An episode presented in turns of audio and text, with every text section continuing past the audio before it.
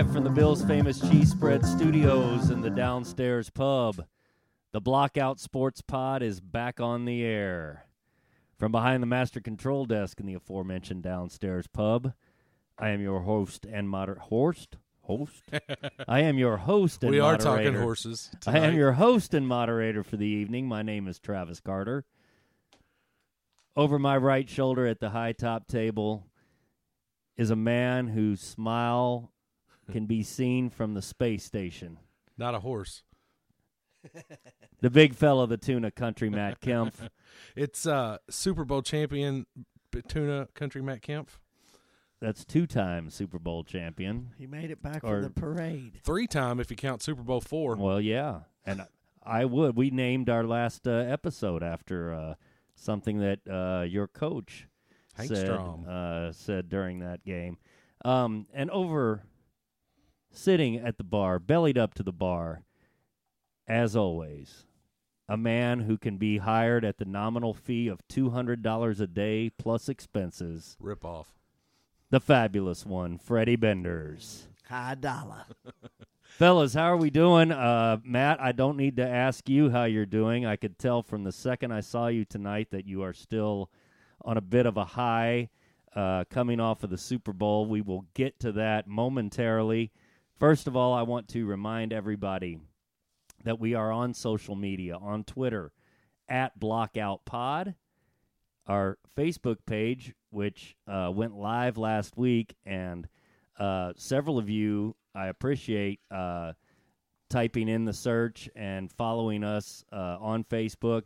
But apparently, uh, some of the invitations that we sent, uh, there was a bit of a delay in the time that we sent them to the time that they were received.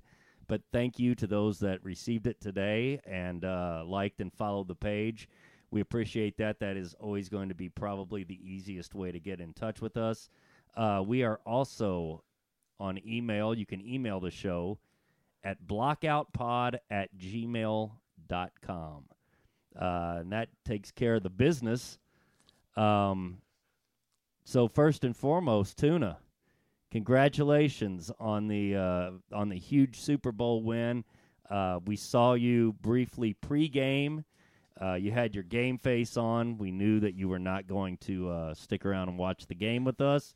Uh, tell me what your experience was, how you felt uh, going into the game, and as the game progressed. I would like to mention that when I was re listening to the episode yesterday, I was rather intrigued in the conversation that you and I had about deferring the uh, the opening kickoff. Absolutely. And I thought when it worked out the way that it worked out, I was elated. you were. I was. I I wanted to know how you felt I about was that. So, absolutely elated. It couldn't have worked out better. I know Eagles went down there and scored right away. The Chiefs, if you've watched them all year, have obviously been a second half team. We've come back and come back and come back.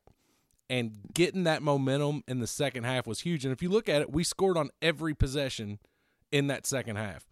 Um, I think the biggest thing I took away from that game that was the offensive line. I, I, I- I'm blown away with how well they did against that front. Um, they, no sacks. no sacks, but the way that they were able to run the ball and, and push it, and I mean, we 158 rushing yards on on that defense. Um, now, granted, the Eagles have given up some points this year in, in a few games. I understand that they had injuries, but I expected us to score. But that second half just really took me by storm. I I don't know. The, the offensive line is what impressed me more than anything. The way that our young secondary played, I thought was nice. Uh, Jalen Hurts, I tell you what, I know what it's happened once in history that a losing team had an MVP winner in the Super Bowl. Right, yeah, that was right. uh, Dallas Cowboys. Uh, was it He was a linebacker, wasn't Chuck he? Howley? I Okay, that, believe. that's it. I That's it. That's, it. That's it. How about me coming up with that right I'm, off the cuff? I'm impressed, man. Like he didn't even Google that, people. Like that that was like right on his head. So yeah, I I almost would have gave the MVP to Jalen Hurts. That guy played like crazy. Like I he was unstoppable. Um he definitely outplayed Mahomes in that game. I mean, without question. So, it, I think it- Mahomes deserved it though. but I don't know. I mean, he he's definitely gutted it out. But if you're talking all out performance, I don't. Yeah, I think he had uh, I, uh, fourth best passing all time, first best rushing for a quarterback all time in the Super Bowl. Hurts. Yeah, Yeah, He scored four touchdowns, right? absolutely. That's incredible. Uh, what was it? Uh, three rushing and Three one rushing. passing. So And how many uh, third and fourth and ones or twos? Oh, I mean, that, that, that's unreal. Sirianni is like fourth down, no matter where we're at. I don't care. I'm going for it. Like it was a scary game, man. But it was I second biggest takeaway is Maryland's smacking Purdue right now. That was not a takeaway from the Super Bowl. That's just what we're watching on TV. but um that field, I think the field took away from a lot of it. Uh, if those two teams played on a field turf surface, I really believe that scores somewhere around 20 to 24.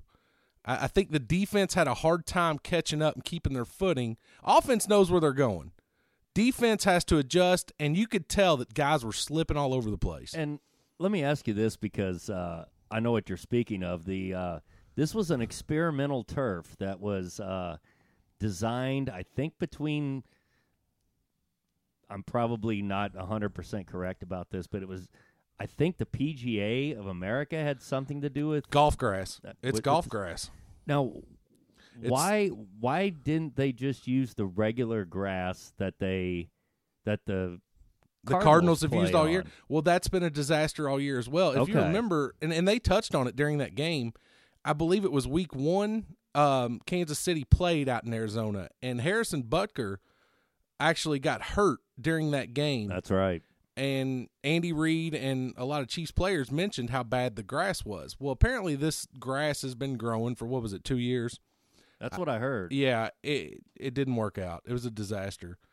Um, hopefully the NFL fixes that and something like that never happens again. Because I think that really did take away from some of the game, man. Um, you can tell. Uh, Well, it's insane to me that the NFL, the largest, the the most important, the biggest uh, professional sport in the United States, for their marquee game, basically threw an experimental field out there. yeah, and why are they not using field turf? Why do these inside stadiums insist on using real grass?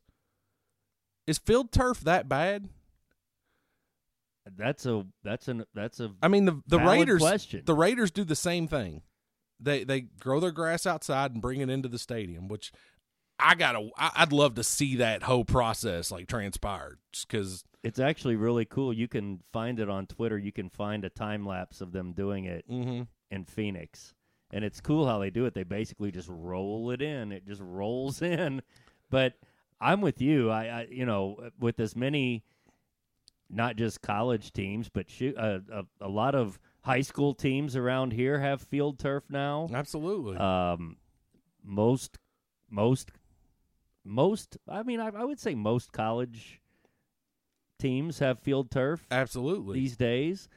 Um, The ju- real just field seems a natural thing, right? is just too much and we've seen that. Now, granted, if you have an outdoor stadium or something like that, and you're a pro team and you're just pooping money, I would um, probably wouldn't mind having real grass. I, I kind of like that, but I wouldn't have experimental golf grass to play in the Super Bowl, like you said. It made no sense. Yeah, that was that was really weird. Um, so at halftime, you already said that you were um, you felt fairly confident and good about the um, the fact that they were getting the ball first. And Well, hold on. At halftime, I didn't feel confident about anything. I was I was glad that we were getting the ball back because I I was scared to death. We were getting outplayed and punched in the mouth that whole first half. Well, that was going to be my question to Mm. you was uh, did you ever foresee the success that they had offensively in the second half based off what you saw in the first half? No, not at all. Um, I, I, I'm sure Andy Reid was, was going to make adjustments and, and get going with it. But and you know what's funny is on that second touchdown, or I guess it was the third touchdown, well, the one that Skyy Moore did that was the mirror image of the touchdown that Kadarius Toney had. I think that was later. Yeah. Yeah, that was later in the game. That was the last Third touchdown. quarter. It was the last touchdown of the game. Yeah. Um, you know that they lined up in the wrong set? I actually heard that. Yeah. Mahone said he called the play. Everybody lined up wrong. he was supposed to be on the and he just said field. screw it and went with it. Yeah. And that got in. He only touched the ball three times in the first half. Mahomes did. Mahomes only touched the ball. I mean, that basically, if you want to say he Oh, only he had the three ball, possessions. three possessions Okay. in the first half. My question is, it was a tale of two halves. How many? I'm curious how many times Jalen Hurts touched the ball in the second half, because it couldn't have been that many. It seemed like that the Chiefs had the ball. I mean, that the Eagles had the possession in the first half, and Mahomes just sitting Well- over there. And then in the second half, Jalen Hurts is just sitting over there. Was- KC it was right down the line on play calling in the second half 50-50 run pass. So they definitely made it a point to emphasize the run in that second half. Yeah, Eagles couldn't run the ball in the second half. And now- the, the the big topic that everybody's been chatting about. I want to know your all's opinion on this. The call at the end. Do you throw the flag there?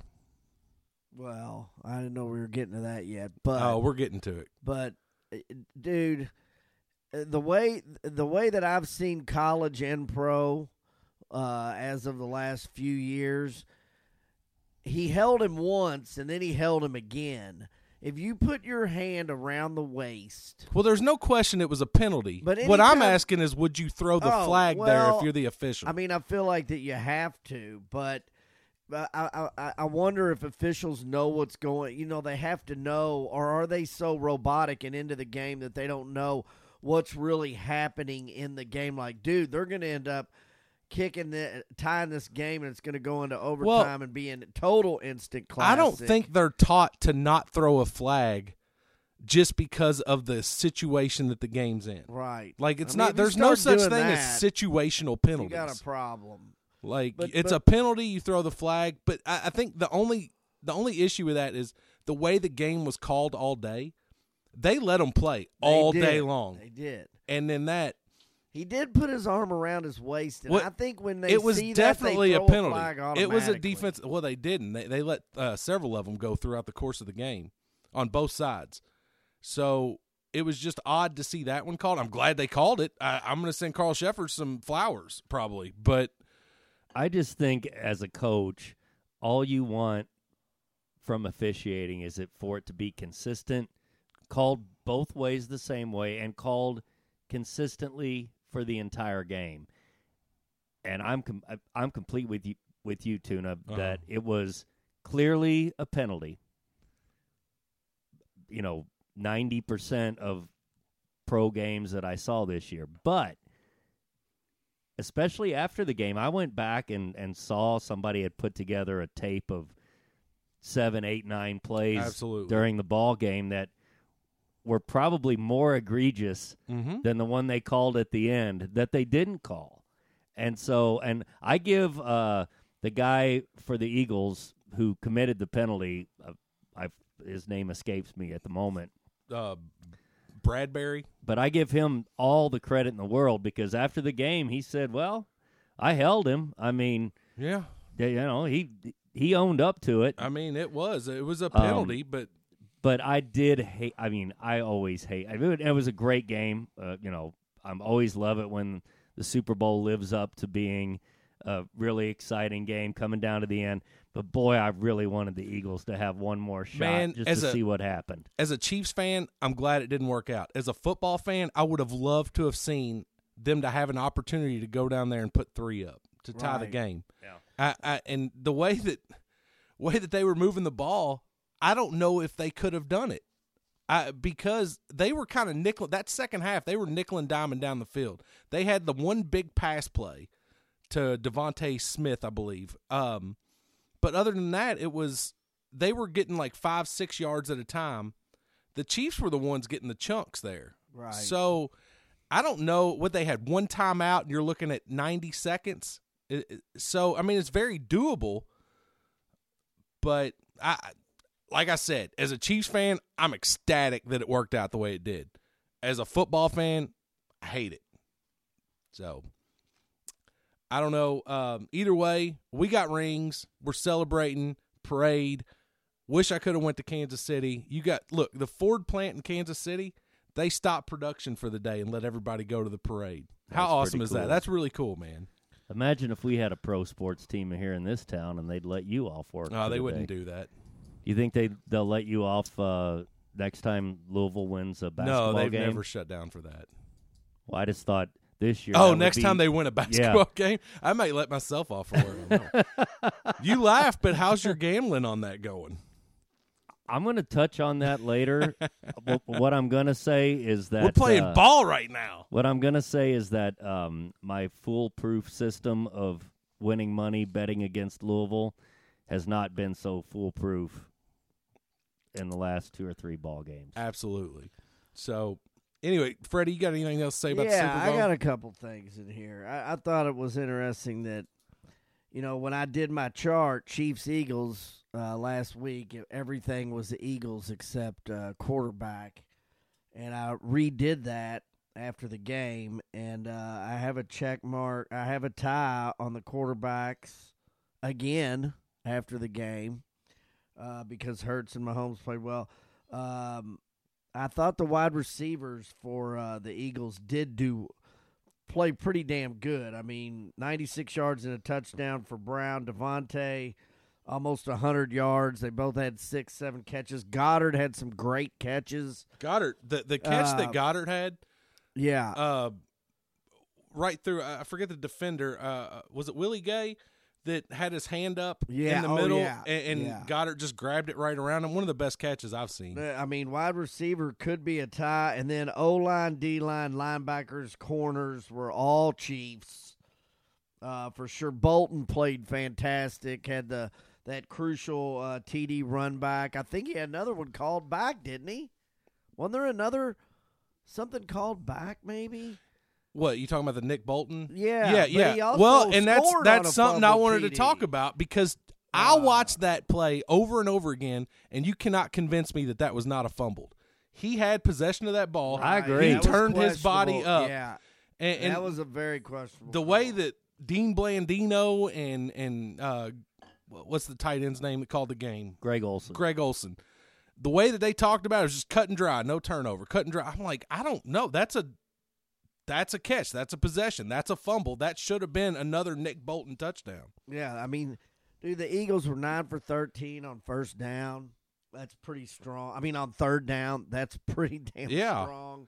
I don't know what it was not with counting uh, a fourth here and there, Chiefs had to have historically bad third down defense throughout the playoffs. but yeah. third quarter, man, the Chiefs D line in the fourth quarter, I thought they played fantastic, and I thought that uh, all some of these after that Toney that huge punt return, but some of the uh, uh, Chiefs receivers started to come alive in that Juju. third and fourth quarter. Smith Schuster just start six catch big catches came out of nowhere. Mhm. Um, uh, I got MVP awards for three people other than Mahomes, and that is Andy Reid, Spags, and Bieniemy. Uh, Andy Reid should be the MVP of this game, in my opinion. He's the one that called these plays. I mean, maybe that play was a was a botched play when when uh, Skyy Moore scored, but the one to Toney was not.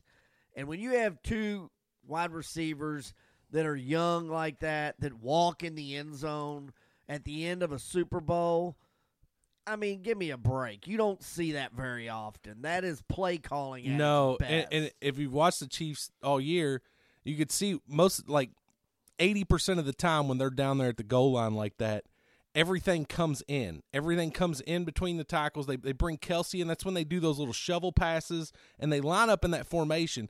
And the Eagles recognized it and automatic like I just went right into the middle to jam it up, and it left Toney Oh, to yeah. waltz right in there. Did you think the Chiefs would outrush the Eagles about 40 yards? No. I didn't think that. at No. all. And Mahomes had some good runs, some tough runs. And uh, how about the McKinnon stop before he went in the end zone? That was now big. that's a play that Mm. That people haven't talked about. that was Yeah. big. Uh, that was little uh, slide before he having goes the in. wherewithal to fall down like that. I Yeah. mean, we talk about it a lot. I think Nick Chubb did it this earlier this Yes, season, uh, yes. which was smart. But Situational awareness. mhm. 101. absolutely, And you know how cool it would have been for Jerick McKinnon to tell everybody that like he scored the touchdown in the Super Bowl, and now Yeah. he doesn't get to do that. But he that play means more than a s- than a touchdown would. Well, at yeah. that point in now, I mean, now he's got a ring. He can show everybody I was on this team. Absolutely. and I think the best part about this win is this was a bit of a rebuilding year. If you looked at our roster going into it, I personally picked us to finish third place in the West. I thought the Chargers were going to win that division. I thought the Raiders were going to be much better than they were. And the Chiefs were going to come in at third place. I mean, you're going into a season with Juju Smith Schuster and uh, Marquez Valdes Scantling as your top receivers. That's scary, man. I mean, you always had Travis Kelce, but and then I you, thought the Bengals. you didn't know what kind of running game we were going to have. Clyde Edwards Hilaire has never shown anything. And Pacheco was a uh, very pleasant surprise. Dude, he runs so angry, and he- I don't know. I hope his NFL career is long, but I don't. Man, he takes some hits. Yeah, Toub. How about Toub on special teams? Yes. Also, you got to say his name Mhm. because your special teams play that Toney. Yeah. The Toney punt return was, in my opinion, bigger than Mahomes' scamper at the end of the game. I Yeah. mean, if it wasn't for Toney, you wouldn't have had the Mahomes scamper. And didn't one of you guys uh, say last week? I believe one of you guys was talking about a possible.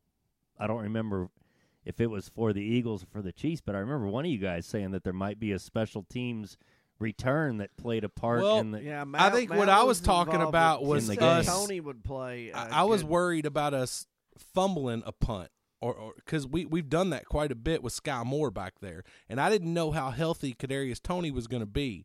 So if Skyy Moore was returning punts, I was worried about him losing the ball. That that I think that's what what we were talking about.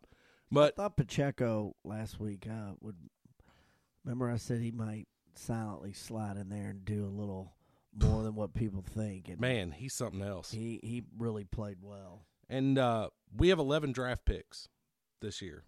So How about the national anthem? Oh, Chris Stapleton crushed it, man! Yeah. How awesome was that? That He- was that cool. I think that was maybe the best what about national anthem. Sirianni crying with oh, tears Oh, coming dude. down his face. What about the beginning? ragged That's old the flag? Head coach of the Eagles. I mean, like that was pretty intense, Yeah. dude. Did you see the ragged old flag montage before that with Johnny Cash? Oh yes, How cool was that? yes. So I, I don't know, man. That I thought the Super Bowl was well done. The field, biggest issue of the day, in my opinion. Right. So- Yeah, that's a real shame that that we even have to talk about that. But- that should be the one thing that should never be discussed. Completely the quality agree. of the turf. Yeah. So either way, um, it's a Super Bowl. Kansas City has three of them now, and hopefully we get uh, a few more to add to the list. Oh yeah. So But Jalen Hurts should hold his head up high because he did. I mean, you when you have the numbers that he had, and you don't win, and you score thirty five points, that's pretty impressive. yeah, I'll tell you what. Every one of those fourth downs where it's fourth and short, and he put his head down, and you knew that they were going to quarterback sneak, but you could do nothing. Their offensive line was shoving us back two yards at least every time. Like that's a gimme play for them. It was. I mean, he's a what, what's what's he about two forty?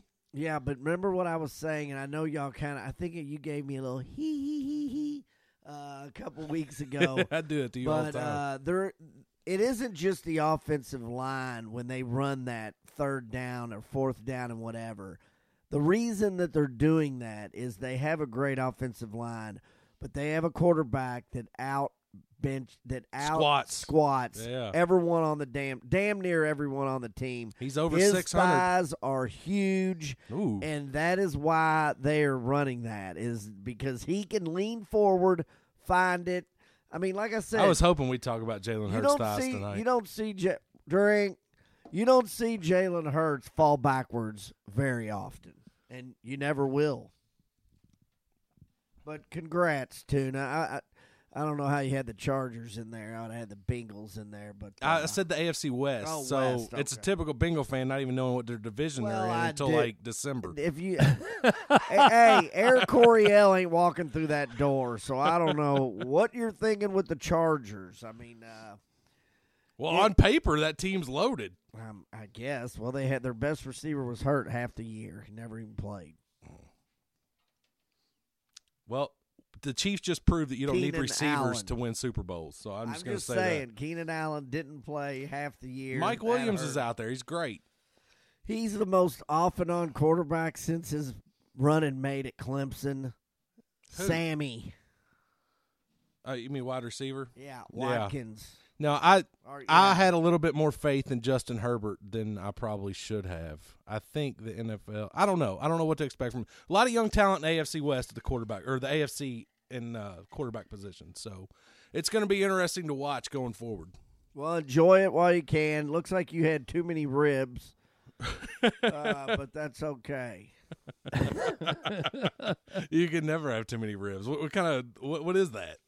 I don't know, but the Super Bowl party was rocking. We had about thirty plus. Yeah, out it- there. it looked like And a I'm it glad was a- you came by early on Yeah, and had a couple uh, drinks and and got everybody loosey goosey, and it was good to stop by. Well, like I mentioned in previous episodes, I become the worst version of myself in games like that. So the last thing I want to do is ruin everyone's Sunday by having them witness witness my panic attacks.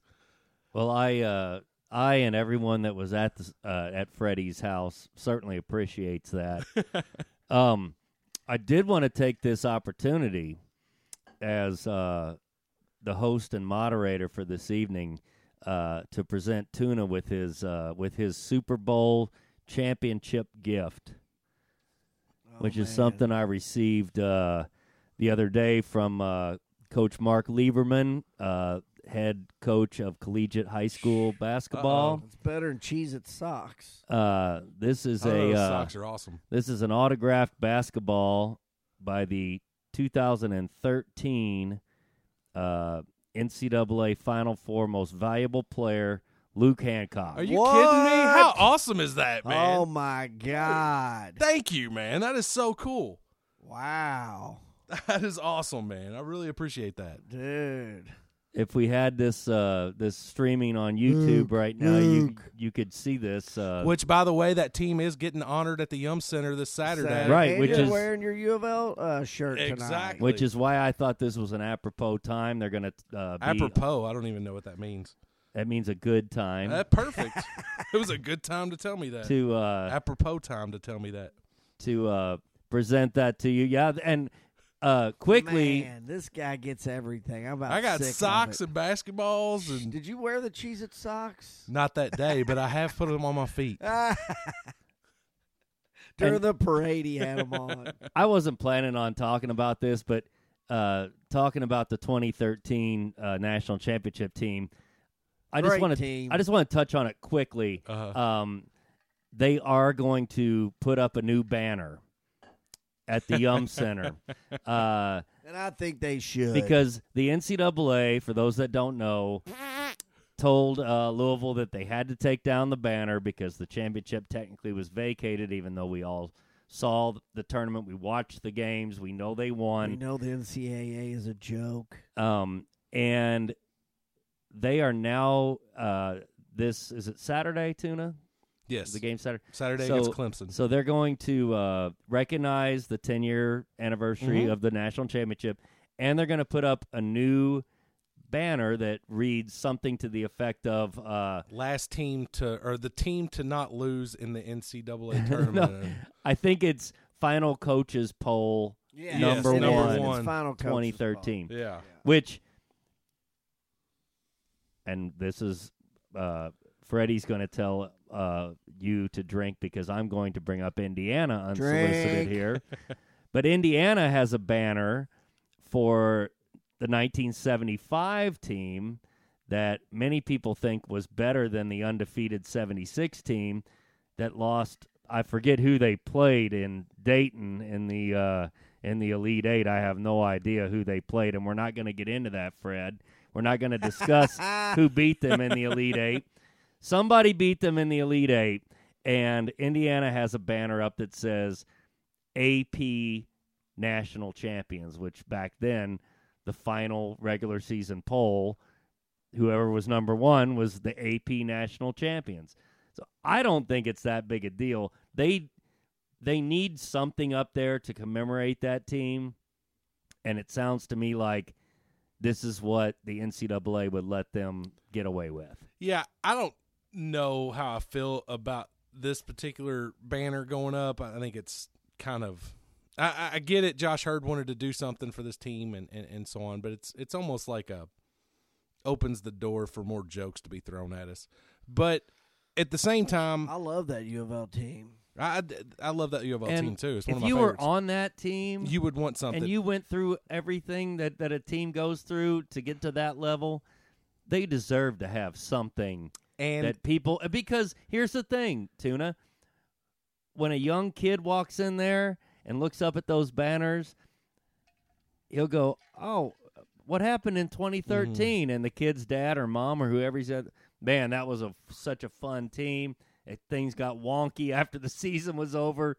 But I'm glad you asked. I don't think like by the time that kids that won't remember that game, I know it was ten years ago. I don't know if the NCAA will exist within ten more years from now. I really don't. I think that's it's going to be an entity that just fades off. And as soon as it does, you put a We put banner that up there banner that right says back there. 2013 national champion. Absolutely. So that that's why it's never really been that big of a deal to me. Because we all watched the game, we all seen it. The only thing you're worried about is the young generation that didn't really remember it and them having some something to go back and look at. But the players know they all got their rings. They won that thing. A lot went on. you can Is go that- to YouTube and watch Wasn't it. that where when he broke his That was in the Duke game. in the Duke? the there were so many Eight. crazy things that happened during that run, and that's back when UK was winning a championship, and then Louisville's right back, and they were playing each other in the Final Four, and there was a lot going on in this state, buddy. That Carolina stretch- and Duke were taking a back seat. That let me tell ya. 2012 to 2015 stretch. I mean, it was nuts. was some of the most intense this rivalry has been in oh, the city. totally. And and people were.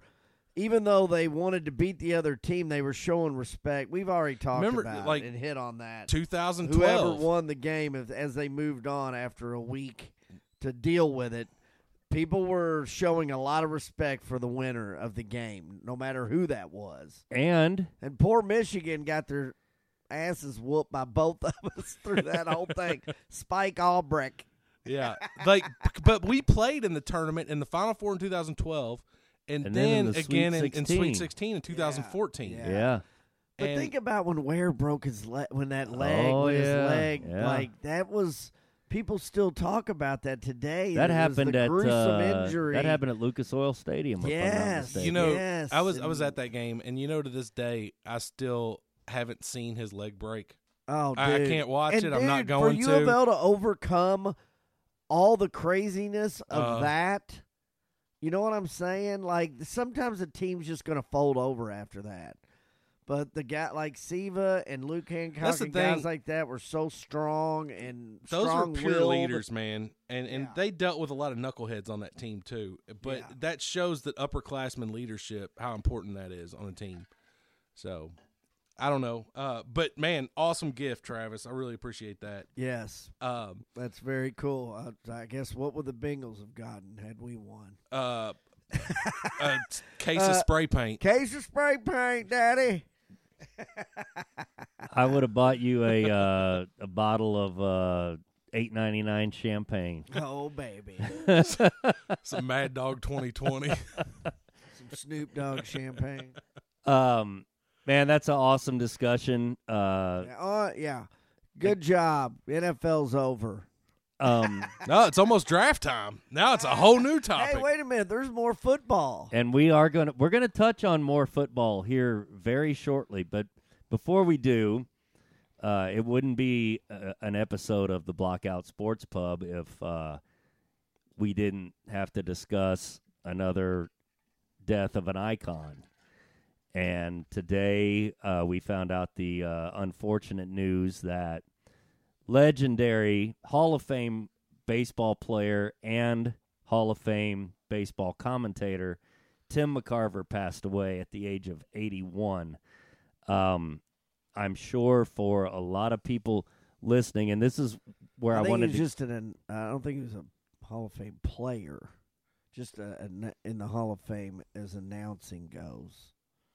Really? Yeah, I think so. Okay. I thought he was a Hall of Fame No, player. I have no idea. it was a little before my time. Yeah. I know he was a, a whale of a of, Oh, a of a baseball yeah. player. He caught a lot of great pitchers. Um, but uh, where I wanted to go with this and what I thought was kind of interesting is that for people of a certain age, I uh, Freddie and I are a little bit older than Tuna, and Tuna, you may or may not remember this. Mhm. Uh, when you were a young kid, when we were young, on Saturdays, NBC had the game of the week, and it was Vin Scully and Joe Garagiola Yeah. called those games. And so to me, that was like the original soundtrack of baseball to me because we got the Reds games every night, Mhm. and then you got the NBC game on Saturday afternoon, and it was Scully and Garagiola.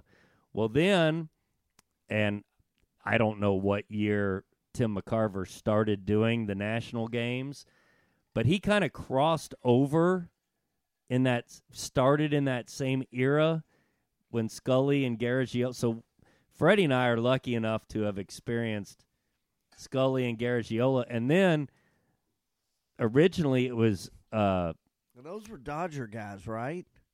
yes And McCarver's a Giants guy, which is you know there's that Mhm. rivalry. Uh The Yankees, Red Sox of the West Coast. but where I was going with that is that it, it was Jack Buck Yeah, and and yeah. Tim McCarver. So you had this like two iconic Hmm. uh, broadcast booths that kind of crossed over, and then McCarver obviously carried on long enough to not only work with Jack Buck calling World Series games, he called games with his son Joe, and you know just ve- relatively recently uh, got out of the booth, but uh, Another Billy Packer uh, type trailblazer. yeah, Not and- scared to tell you to take your shit and shove it, yeah. or talk about a player that wasn't doing this or that. I respected him for that. I think you see way more of that in, in baseball than you do other sports. Baseball announcers have a way of being the most brutally honest dudes in the world. And I think they just sit up there in those booths for like three and a half hours, and it's a slow paced game, and they just hammer it out, man. They get to tell telling stories, and they'll tell you exactly how it is. Yeah, I mean he called 24 World Series.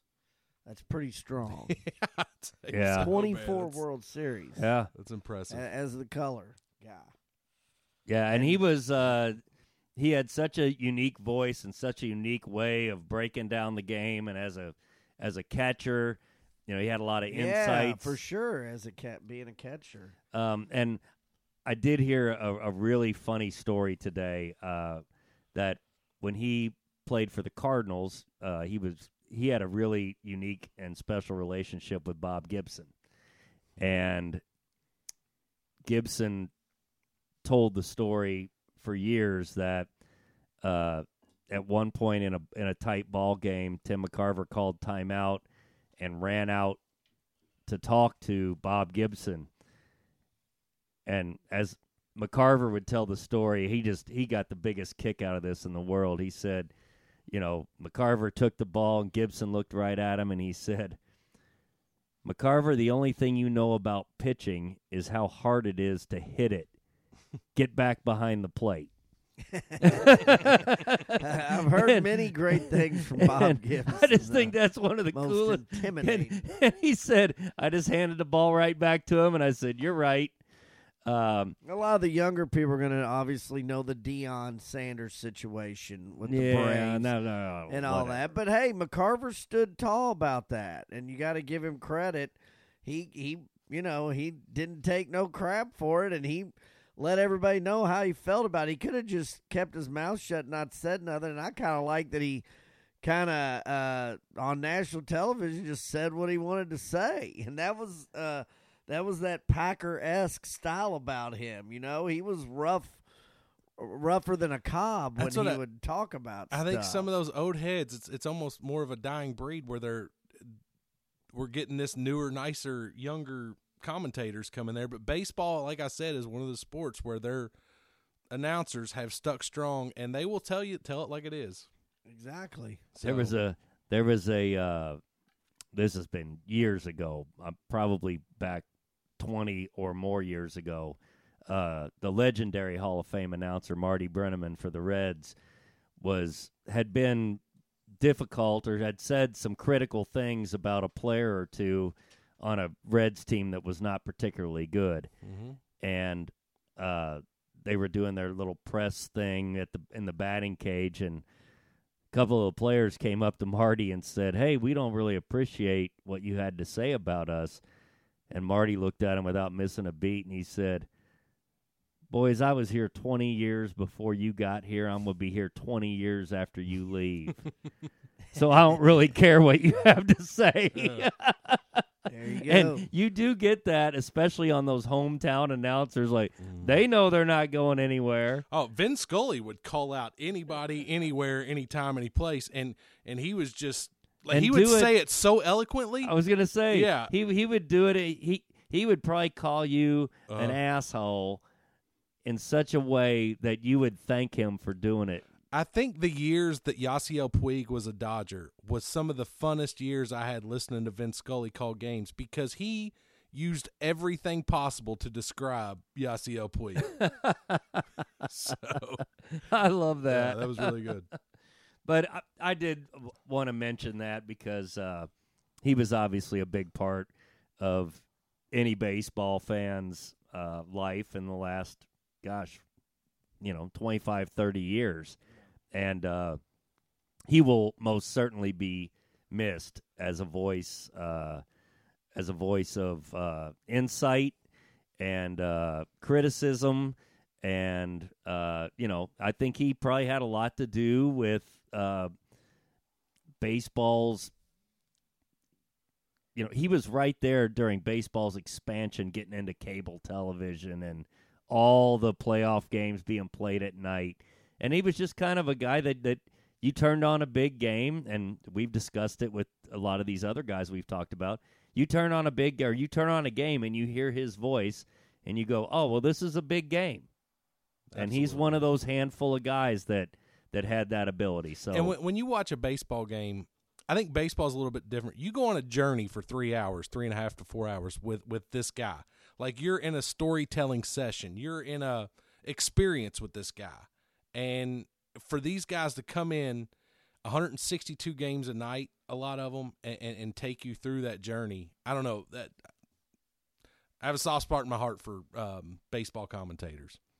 So Yeah, I do too because one of my favorite things to do is to uh, sit on my deck on a summer evening and listen to a ba- and I did that Scully's last 2 years. Late night when nothing else was going on, I would sit on my deck and just listen to Vin Scully, you know, basically weave poetry for 3 hours. It's time for Dodger baseball. That's when you knew it was go time. and some might recognize my uh, my sign off tagline as a bit of a tribute to Vin Scully. Yep. Um, but uh, so I did want to touch on that, and I'm glad that we did. Um, but I wanted to discuss a little bit. We had uh, briefly touched on it early in the show. Uh, Louisville playing better basketball. Um, despite what Freddie said last week that he wasn't angry about Kentucky basketball, uh, the texts that I received during the game last night uh, would suggest otherwise. Um, Backs against the wall. Indiana uh, had a very tough game last night. Um, and with that, I wanted to uh, also uh, bring in a special guest that we have here in the Downstairs Pub studios tonight. Uh, you have heard his name since episode one. Uh, he is our special guest picker every week, and uh, it's my nephew Colin. How are we doing? Good to be up, here. buddy? Good to be here. The guest live and in person. He's still got a winning record. on- Hey, he's on done his way picks. better than us. that's for Yeah, sure. I'm pretty I- sure he's he's the We're only one that bums. finished with a winning record Oh. as it relates to uh, wagering. Um, and uh, Colin and I are going to discuss uh, last night's Indiana game here in a minute. But first and foremost, I want to apologize to anybody that took my advice the last two weeks and uh, bet against Louisville because now suddenly they are covering spreads. They are playing like a relative functioning basketball team. Since ACC play started, they are eight and seven against the spread. Oh, I'm sorry, seven and eight against Seven the and spread. eight. Okay. Well, so for any of Aren't you that happy? that uh, listen to what How I had to say, does that make say, me happy? We've won three games this year. Well, you knew that was going to happen.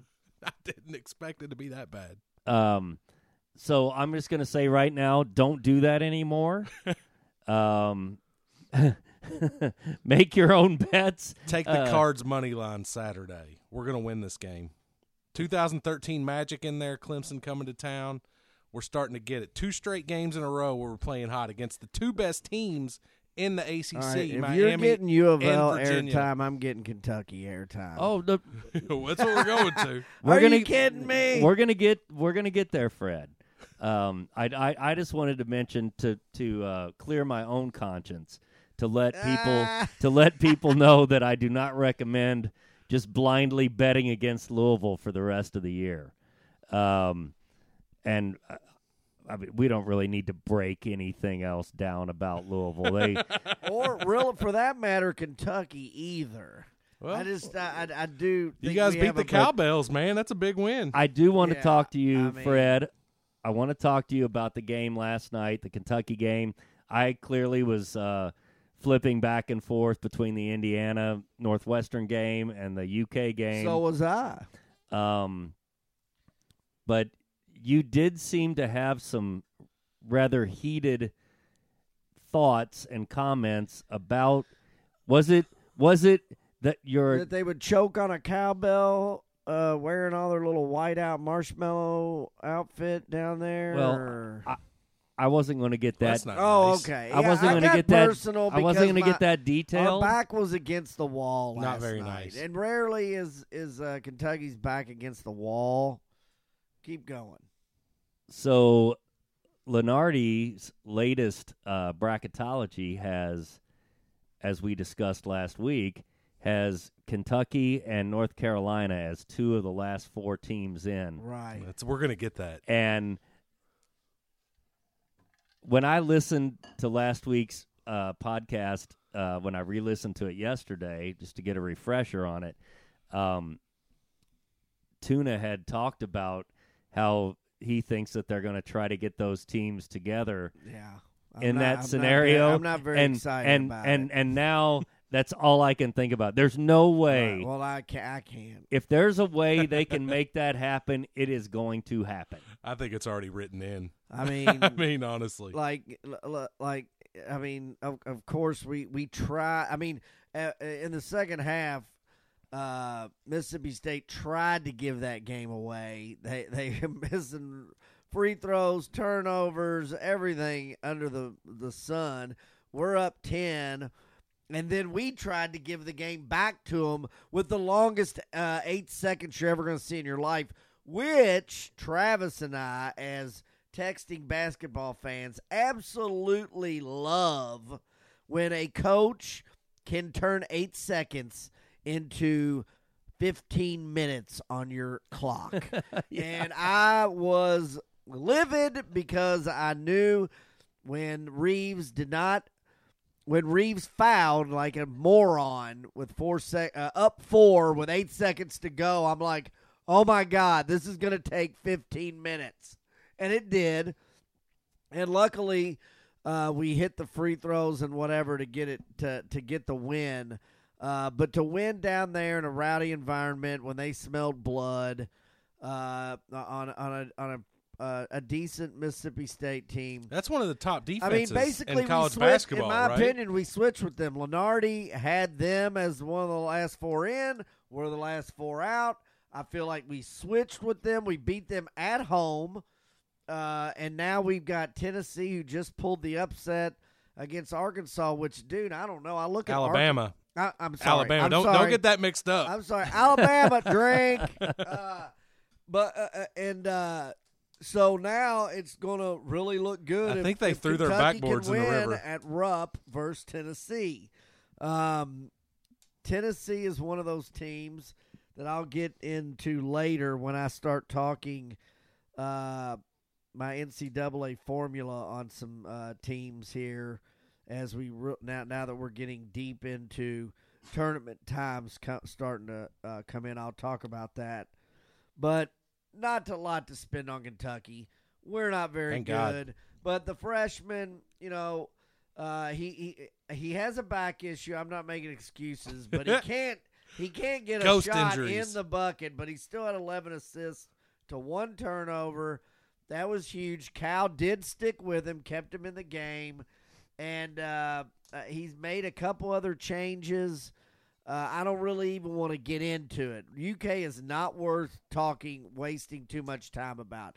But I am wearing my cat's hat tonight, and that means we are still alive. And that's all I have to say about Kentucky. We'll see what happens Saturday. Yay, cats. Fair enough. Um, Colin, I know that uh, you are watching uh, and keeping a close eye as much as I was last night on the Indiana Northwestern game. I have a couple of things before I ask you a question. Number one, when I was your age, if Indiana would have been swept in a season by North Carolina, or by North Carolina, by Northwestern, Northwestern. um, um, the Bob Knight show following the second loss would have Oh, been one of the great television programs in the history of the medium. Broken chair. Um, with that being said, uh, Indiana gets down by 21 points last night. Uh, did, uh, they played terribly in the first half, uh, particularly offensively as far as taking care of the basketball. Trayce Jackson Davis was not particularly sharp, um, but they get down 21 points. They come all the way back, tie the ball game with around 30 seconds, 26 seconds uh, to go in the game. Two questions. Number one, why did they get behind as quickly as they did and as far as they did? And secondly, why are officials in the Big Ten the most incompetent people in the United States at their jobs? Your thoughts? Well, I don't know. Um, Big Ten officials are by far, besides women basketball officials, uh, Big Ten women's basketball officials, the worst.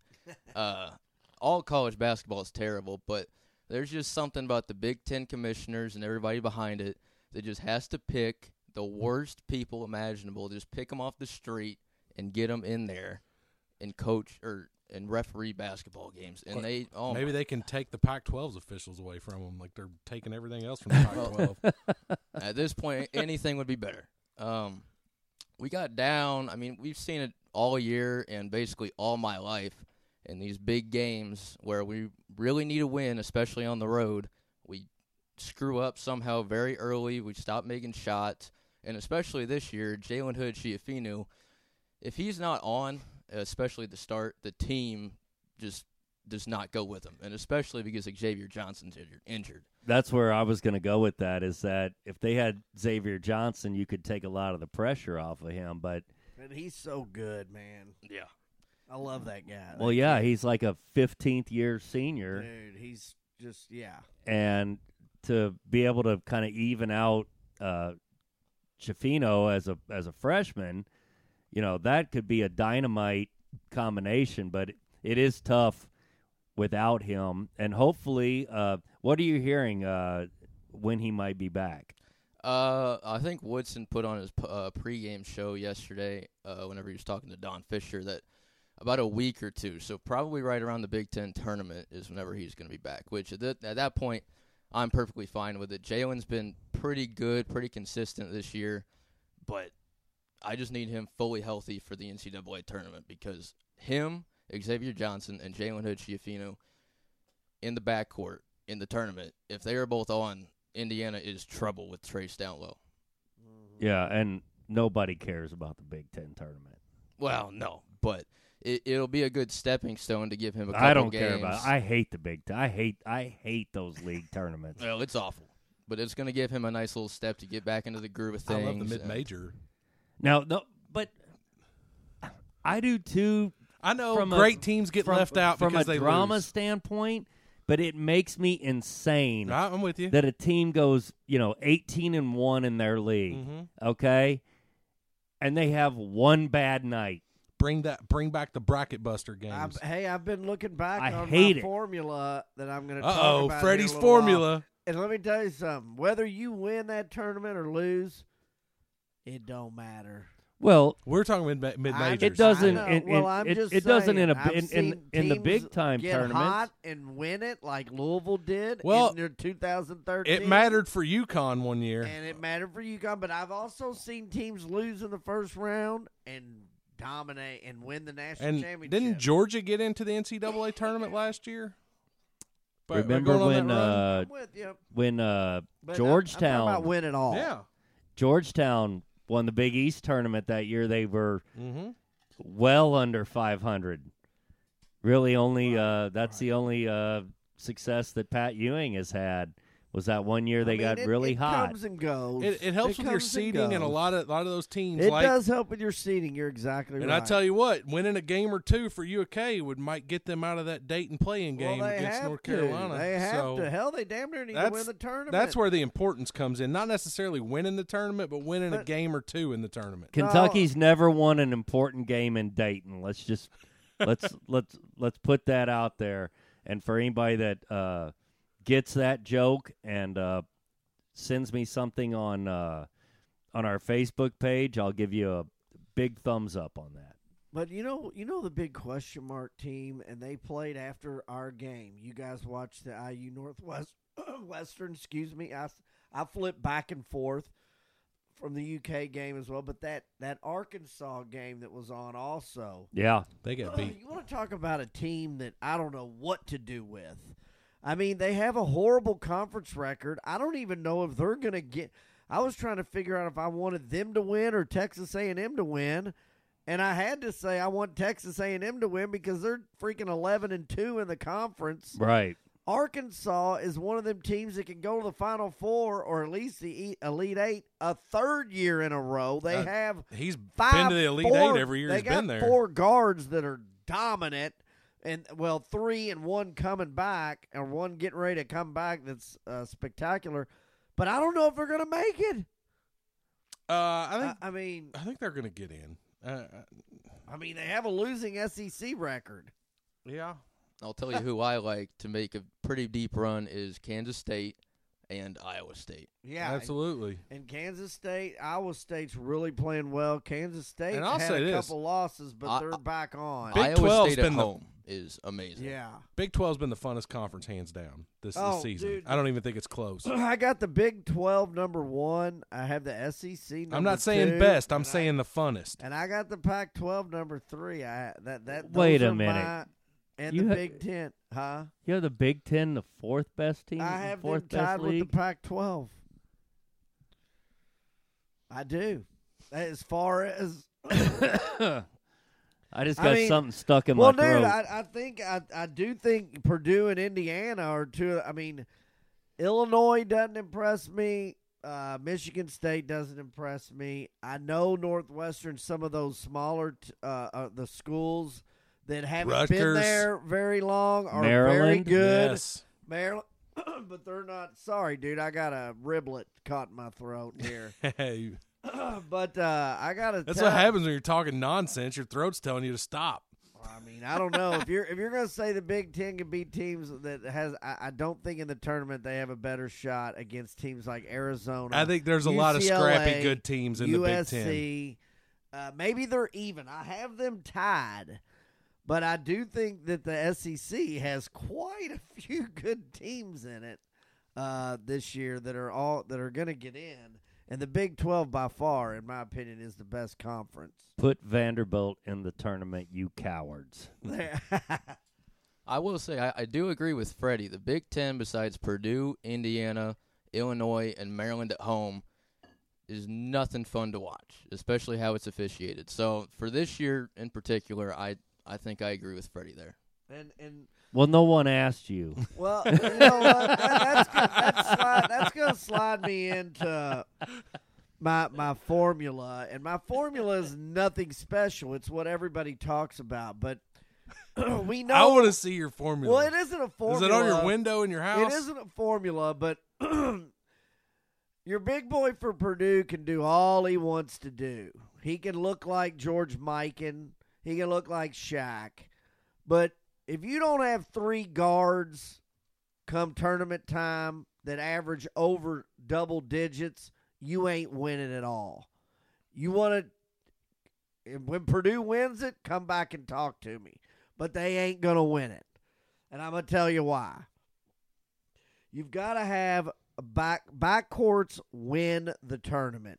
And I'm not talking two, I'm talking three, four. Baylor.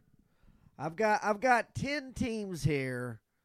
And, and my formula is this. I go back to the to the sweet to the uh, field of 64 and look at the teams that went to the Elite 8 last year and the year before and see if they still have players on those teams.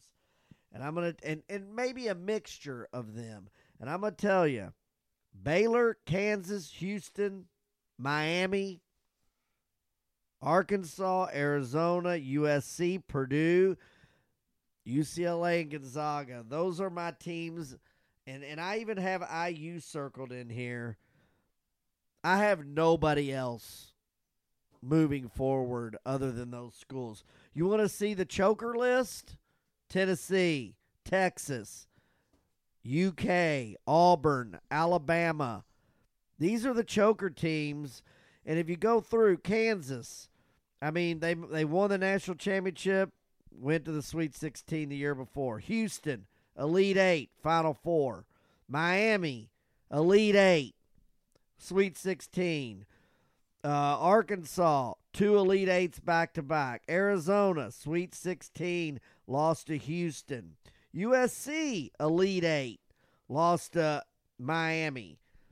Purdue, uh, Sweet 16, and and uh, uh, I'm not sure what they did. The They lost to the same they, team that they, beat they lost Kentucky to, uh, last year. They lost. Yes, St. Peter's. yes, they lost St. Peter's, but that was in the Elite Eight. Right. Uh, UCLA, they went to the Sweet 16, losing the fi- uh, uh, Final Four. Uh, teams like that, the coaches know. Th- those coaches know. USC, uh, Providence, Miami, Jim Larranaga. These coaches know how to win in the tournament. They're showing it the last couple years. I'm talking upsets on some of these teams. These are the teams that I'm looking for uh, that have great guards. Baylor, Kansas, Houston, Arkansas, uh, Arizona have great guards. Miami has three great guards, even though they just lost. I, I still like them up there. Um, TCU's playing real well. That has a few good guards. I don't know, but that's what the way I'm going to play it this this year is I'm going with not two good guards, but three that average in double digits and I'm going to move forward on how they did in the in the tournament the last couple years if they still have players on that team. A team like Villanova, yeah, they were in the final 4 and the uh, uh, and won it all the last 2 years. Guess what? They have nobody. So I'm not counting them. But the teams that do, Houston is due. Uh, teams like that, uh, Baylor is back. Man, they got uh, a whole lot. They They've got some great guards. But there are those choker teams. And I keep seeing the Bamas, the Tennessees, the Texases. I went through those two brackets. They both they all choked in like the first round. And they've choked the second time. Those coaches can't get them ready. And and I'm gonna leave it at that. But I do think that IU really has a, a special team this year. So I'm also throwing them in there. I think Gonzaga with Drew Timme, even though they don't have those guards, they've been there. I'm going to throw them in. But uh, it's going to be a whole lot of fun, Matt, to get involved with the way that this tournament's going to go. Yeah, I think you just named off I mean, every single team who- in NCAA No, I basketball. named ten. Um, I know you So- like Iowa State. yeah. I, I mean, I love the formula. I don't know what else to say there. Great Well, formula. I, I shouldn't give it away before bracketology comes. Too out. late. What I gathered from that is I'm going to go over to the boat and bet on everybody. One of them's got to win.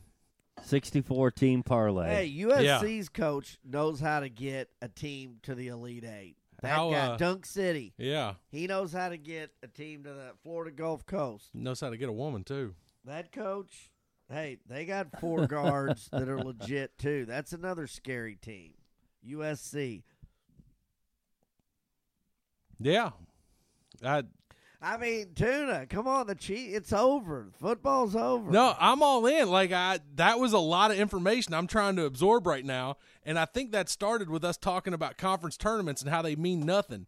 And I'm saying you're talking about what teams did last year in the tournament. That doesn't mean anything to me. The the way attrition happens in college basketball, it, it's you're looking at whole new teams. I mean, yeah, these are these are great coaches in, in here that you're going to look at. Kelvin Sampson But- is a tournament coach. You can see how guys perform under the wire in conference tournaments, and I like that aspect of those. So I I'm not going to say that conference tournaments are pointless. No, they're not. They're not pointless at all. Mm. And matter of fact, they are fun too. And like you said, the mid majors and all them, there's Mm. nothing more fun than watching those as it heats up. Yeah, they um.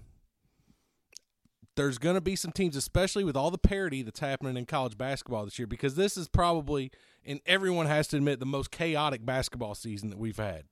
Like, there's no standalone teams. Right. There's no Oh, like it's gonna it's be an absolute anyone blast. can literally beat anyone. Like so, It's it's, gonna- going to be fun, and I think these conference tournaments are going to help a lot of these bubble teams get into the tournament. Yeah. So oh yeah, the I, I, I think there's a ton more bubble teams here than than there has been in the past. Right. Who So- else you like, Colin? Who else you like? I like basically any young team that has like one or two veterans that have a lot of young guards. Right. Because okay. They don't really. I don't think they feel a whole lot of pressure whenever it comes to the tournament in those big games. That's a good point. So any type of teams like that, I think, or if you have a team like St. Peter's or Oral Roberts or Loyola Chicago that really haven't, really don't go to the NCAA tournament too often, they just go in there on on a high, and I just think that they feel very confident going into every single game, and I like I like the upsets in that. Colin, how do you feel about? Uh, I think uh, a team that checks off a few of those different boxes are uh, your Nevada Wolfpack. Oh yeah, Ah, I mean, yes. Um, I've seen It- them it- play once. I think with Nevada, it depends on where they get seated and who they end up playing. I mean, if they with Steve Alford, I mean, anything can happen there. But I think it all depends on who their first and second round. Uh, How many games did are. they won? Did they win? Weren't they on a big streak for a while? I think I watched one of their games. They're when they still were on, on a a- big streak. They're still on a big streak. Yeah, They're uh, and they've always been a, a good bas- a great basketball. They've uh, had a- school. they've had a pretty good, successful program, and Alford. I mean, I know a lot of people don't care for Alford for whatever reason or whatever, but he has been successful everywhere he's went. This will be what his fifth team he's taken to the tournament. Um, what New Mexico, Iowa, Southeast Oh, Missouri he's State, always done Missouri really State. well. uh, Nevada. Am I missing one? Oh, UCLA. Oh, uh, yeah. God, I forgot Yeah, he, he was even yeah, at UCLA. There's your five Jeez. teams. Yeah, So taking five teams to the NCAA tournament. Are they still second in their uh, conference standings, or are they first? I believe they're a half game out of first, but we won't. Uh, Uh, I- I'm gonna. End, oh, go ahead. I'm- I was just going to say I won't take up any more of our listeners' time talking about Nevada basketball. Uh, No, but- but because am- I'm sure We nobody wants to Wolfpack. I hear am that. going to take uh, up their time ending this college basketball thing, saying the SEC and the Big Ten need to step it up, win a championship, get in the Final Four. Let's be honest, it hasn't happened. you hear that, I'm Greg looking Sankey? around. He's I'm talking to around. you, Greg Sankey. No, I'm looking around. And Arkansas is the only team that's gotten to the Elite Eight. I mean, South Carolina did like what five years ago. I mean, let's be real. The SEC has all these teams that are ranked up high and they all choke. Auburn's been a, a number two seed twice. They haven't done nothing. Tennessee, UK, Alabama. It's only been Arkansas. Let's go back to the Big Ten. Uh, you guys tell me. I mean, it ain't Michigan State. I can tell you that. So Purdue is the only team lately that has even gotten up there in the Elite Eight. And these two conferences need to step it up in the college game.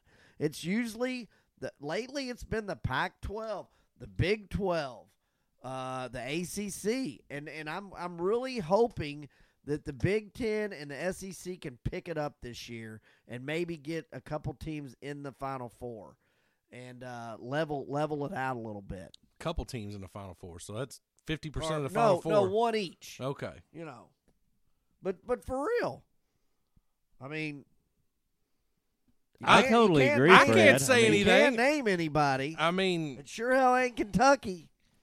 I can think t- this year's the year for that. I, I do. It, it could be the year for that. I mean, uh, I think IU and Purdue could both make a run, and and uh, you know maybe Alabama can make a run this year, and I don't even know if Arkansas is going to get in.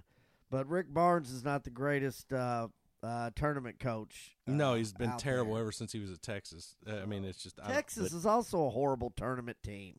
They choke every year I'm going to cut Texas some slack this season, losing their head coach, and they're still playing decent basketball. So Well, yeah, yeah. Th- they- those young guys have kind of kept it together really- through that. They have three really good guards. I think Mhm. that's uh that's kind of an under the radar great story in college basketball is how well they've played. yep. Uh, That that is given a good all point. given all the turmoil yes. that that team's gone through, um, and they are a good team, and they are a team that I could see uh, doing something in the NCAA And tournament. you know what Nobody wants to is? play 'em, What about sure. Car- talk about three good guards and a great center, North Carolina, and they've been there. They were in the final game last year, but this not is, the same this, this is year. another No. Team that it, they still have the same players, guys. They- No, Uh, no. Who's well, the big missing- mountain guy they're- that was on last? Babcock. No, Big no, uh, no.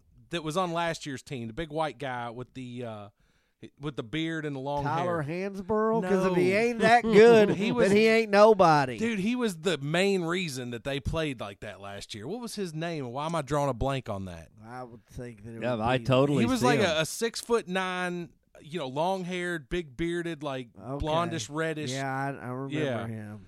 Um, God, I feel stupid for remembering. Well, apologies Bill to our listeners for not remembering the uh, starting lineup for North Carolina basketball last But year. But they are a team that can, if they get in, they can make a run. They've been there.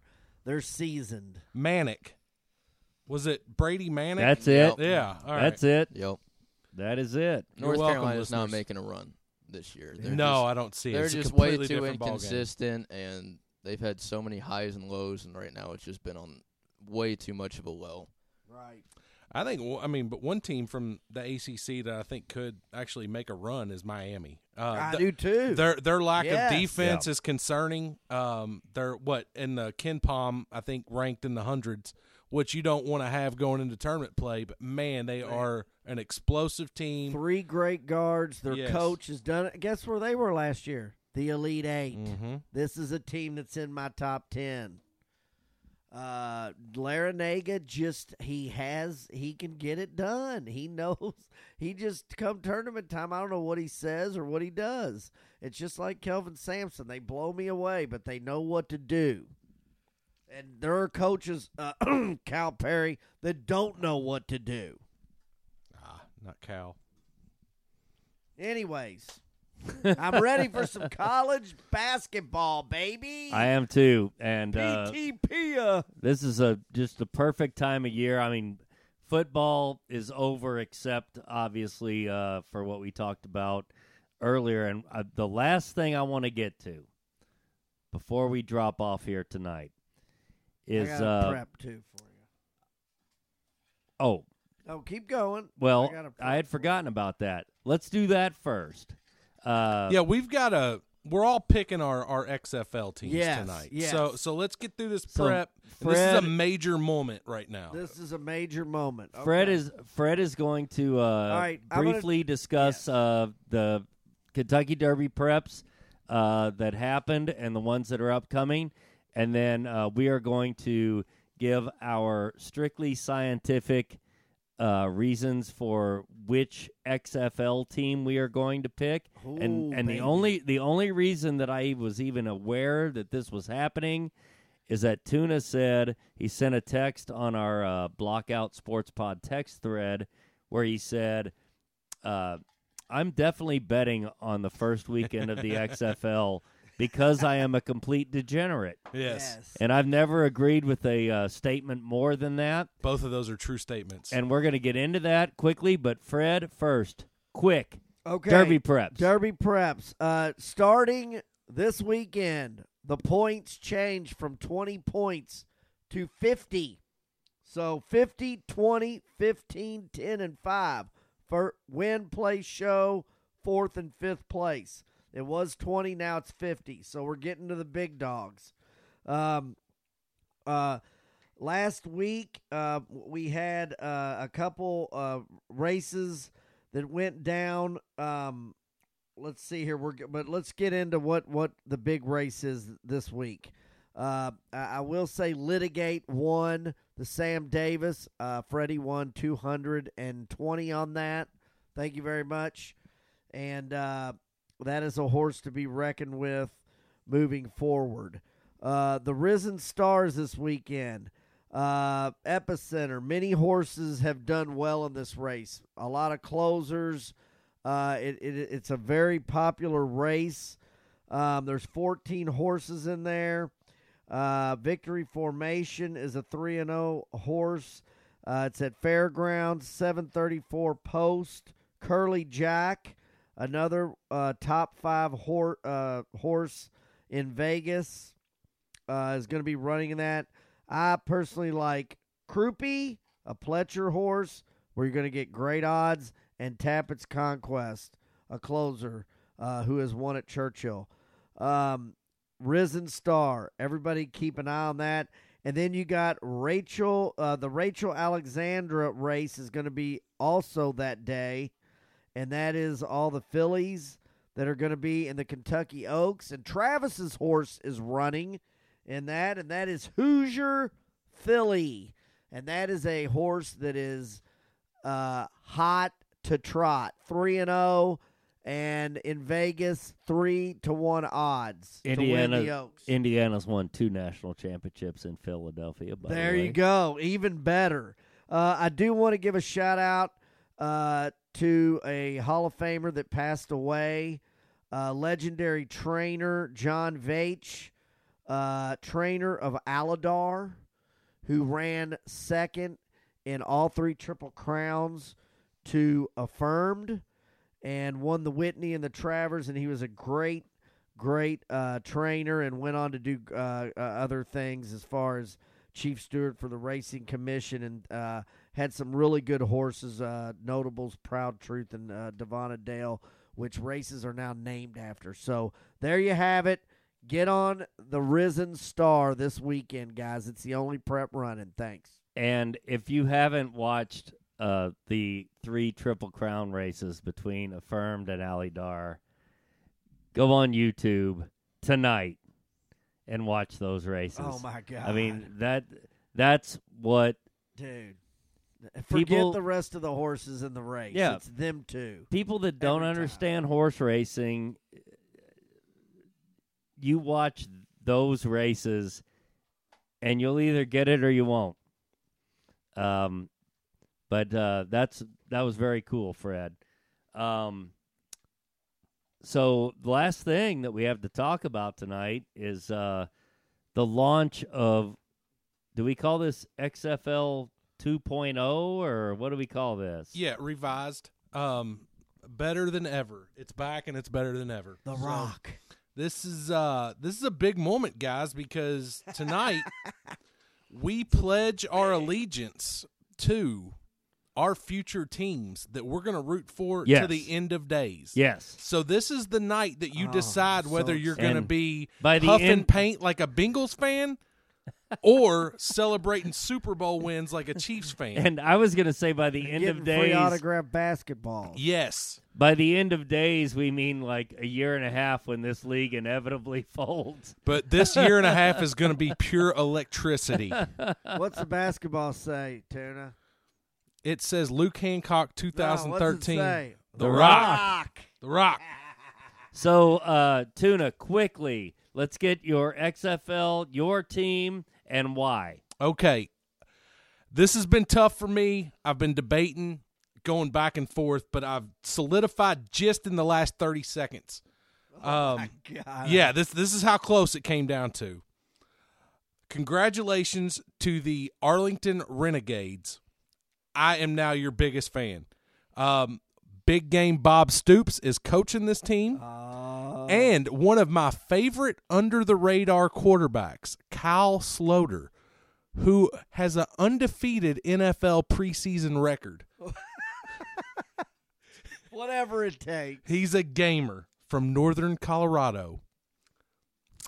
All right, let's move on to see what Freddie Benders picked and who he cursed. Uh, Freddie Benders has officially cursed uh, the St. Louis Battlehawks, uh, team that I can pretty much drive and go see play. Not too far away. Uh, founded by Vince Yep. McMahon's Alpha Entertainment. Fred, no, wait a minute. Wait I a think minute. they'll wait a pay minute. you to come to the game. Wait a minute. Fred is going to drive to St. Louis. three and a half hours to St. Louis to watch. What are they called? They're called the St. Louis Battlehawks. The Battlehawks. St. Louis Battlehawks. He's just a big fan of the Uh, Arch. I, I, I love the Arch. I, I have been at the Arch when uh, Axl Rose spit on uh, the the and and and canceled the show. Huge Arch and guy. I was one of the people that went to the Arch and laid out and spelled "F U Axl" with a human message on. I yes. A long story short, it And that did is- happen. I was there. Hold on. You're our very own Forrest My Gump. starting quarterback is who? Tuna AJ McCarron. AJ McCarron. Drink, roll tide. Musburger's favorite the player. number one pick in the draft. That's I'm a some St. woman. Louis Battle All right, I'm I'm cutting you off right there. um, because honestly, all we need to know about why you picked St. Louis was that Guns N' Roses story. I'm picking Washington D.C. I have no idea what the what what their team name is. Can somebody tell me what the Washington D.C. team the is called? Defenders, the DC Defenders. I'm picking the DC Defenders because I love Washington DC. I have a lot of family that lives there. I uh, have always had a great time every time I've been there. I hope like hell that they're playing their games at RFK Stadium. the best quarterback room in the league. Okay. Eric Dungey, D'Eriq King, and Jordan Ta'amu. I mean, just I mean, if that's not reeking talent, then I don't know what is. I may uh I may go ahead and size myself for an XFL championship. I mean, it's already a better better quarterback room than the Carolina Panthers. uh, and uh, I'm glad that we got to the XFL tonight. And realistically, uh, I am going to follow it this Oh, year. I'm going I to watch Oh. every game. I love AJ Um, McCarron. There's only four games a week, so you get two on Saturday and two on Sunday. That's perfect. Yeah. Um, let me ask you this before we shut down for the night. Uh, anybody have uh, any last thoughts? Uh, games that they have to bet, games that they want uh, our listeners to bet. Uh, Tuna, what do you have to close us out tonight? Um, I've really got nothing on the betting front other than just betting the um, Genesis Open in golf. Uh, you can live bet that. I would wait and see. Max Homa had started out with a great day. Uh, Scheffler, I think, hot. struggled a little bit. I look for him to tighten it up, and I really like um, Jon Rahm to win this thing outright. So I love that. Freddie. Uh, I'm going to stick with uh, Scheffler again. Uh, he was playing decent Saturday last week and fell off, but what a win by Scotty Scheffler. He's so smooth. Um, I want to also say my tradition of my team is Kaka, Kaka, Kaka. That is what a uh, that is what a St. Louis uh, uh, I'm uh, that that I'm that is the. St. Louis Battlehawk cheer. Uh, what I want to say is, I want that continue recorded to watch so where I can three great play it wherever I want. documentaries. Stand on Showtime about Chris Jackson and Mahmoud Abdul Rauf is a fantastic documentary. You need to see it. History of the SEC is still going. Six part series basketball. It's under SEC storied. Continue to watch it because part four is going to be special. Thank you. in full swing the new Netflix documentary about the PGA, done by the people that brought us F1, um, Drive, to, survive. Right. Uh, Colin, do you have anything to uh, to add to this uh, unbelievable menagerie of sports takes? Give me a cacao. I'm not kidding. They have it on shirts and everything. No, Yeah. I'll, t- I'll take the Perfect. Orlando Guardians for the XFL There you player. go. Okay, okay, I like that. Strictly for Cody Latimer, football player for I IU. love that. That's about it. And Uh, a great player, by the way. Great player. Uh, the only thing I really have to add is uh, bet Indiana women's basketball to win the national championship. You you can still get them, I think, at plus one thousand right now. Ooh, I like it. They're I up have- thirty six to twenty four on the number twelve team in the nation, Michigan, right now. South Carolina is uh, not great in my opinion because I think the Indiana could lock them down. So that that's my bet right there. I like it. I've never once bet on a women's basketball game, and I feel like it's something I need to dabble with. It is. I've I've done it twice this year. Yes, both times on Indiana, and both times I've won. Uh, Let's go Hoosiers. Travis, do you have anything? All I have to say is I really enjoy the fact that uh, every week the audience for the Blockout Sports Pod gets a little bit bigger. Uh, I think everybody Eat last Bill's week. cheese. Well, yes. Yeah, I think everybody last week who uh, we took my advice and told a friend. It was clear that uh, we had some new listeners last week, so that's really cool. Uh, I want to remind everybody that we are on Twitter at Blockout Pod. We are on Facebook at Blockout Sports Pod. Uh, we are on email blockoutpod at gmail.com. Um, if you are a weekly listener, we thank you so much. Uh, tell a couple people uh, that you know to give it a shot. Um, and uh, we love to hear your uh, your feedback and for people to uh, let us know what they like, what they don't like. I would just like to say uh, R.I.P. Tim McCarver. Congratulations to Tuna for the Super Bowl win. Thank you, Colin, for coming in tonight and being part of our broadcast. This is our 15th episode. This is our 15th wow, awesome. Kaka. And uh, on that note, from Freddie, I would like to thank everybody for for the tuna country Matt Kempf, the fabulous one Freddie Benders, my nephew Colin. My name is Travis Carter, saying so long, everybody.